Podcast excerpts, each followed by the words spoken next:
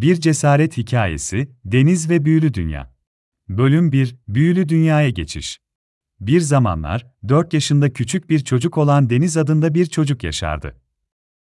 Deniz oldukça enerjik, meraklı ve hayal gücü geniş bir çocuktu.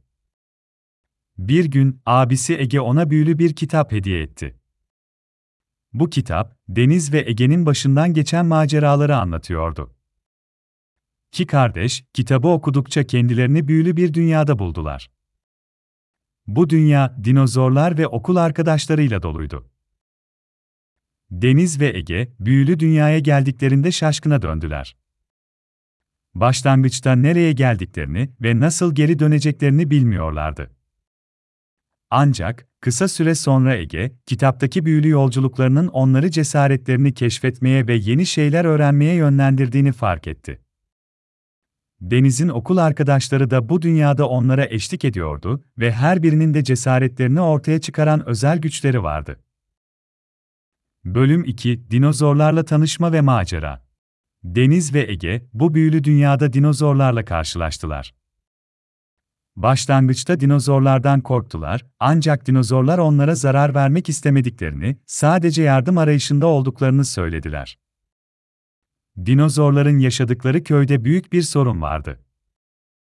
Dev bir dinozor, köyün yiyeceklerini çalıyor ve köyü tehdit ediyordu.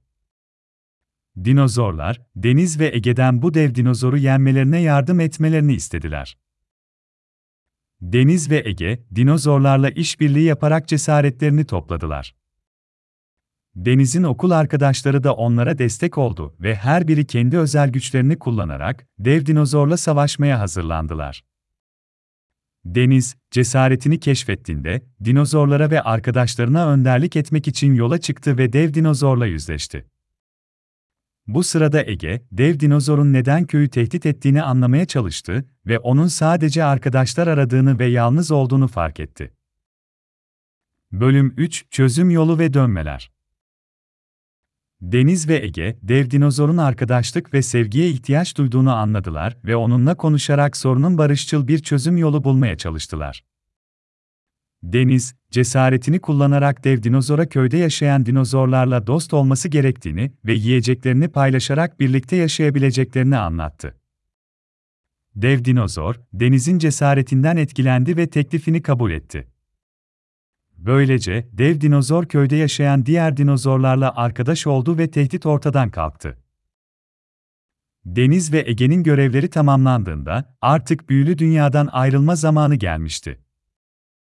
Dinozorlar ve okul arkadaşlarıyla vedalaştıktan sonra, kardeşler büyülü kitabı tekrar açarak geri dönmek için büyülü sözcükleri okudular. Kısa süre sonra, Deniz ve Ege kendilerini yine kendi evlerinde buldular ve başlarından geçen maceraları anlatmak için sabırsızlandılar. Bu macera sayesinde Deniz, cesaretinin sınırlarını zorlayarak, karşılaştığı zorlukların üstesinden gelebileceğini öğrendi. Ege ise, kardeşi Deniz'e ve arkadaşlarına destek olduğu için gurur duydu. İki kardeş, birlikte daha fazla maceraya atılmak için sabırsızlanıyorlardı. Bu öykü, küçük çocuklara cesaretlerini keşfetmeleri ve zorluklarla başa çıkma yeteneklerini geliştirmeleri için ilham verir.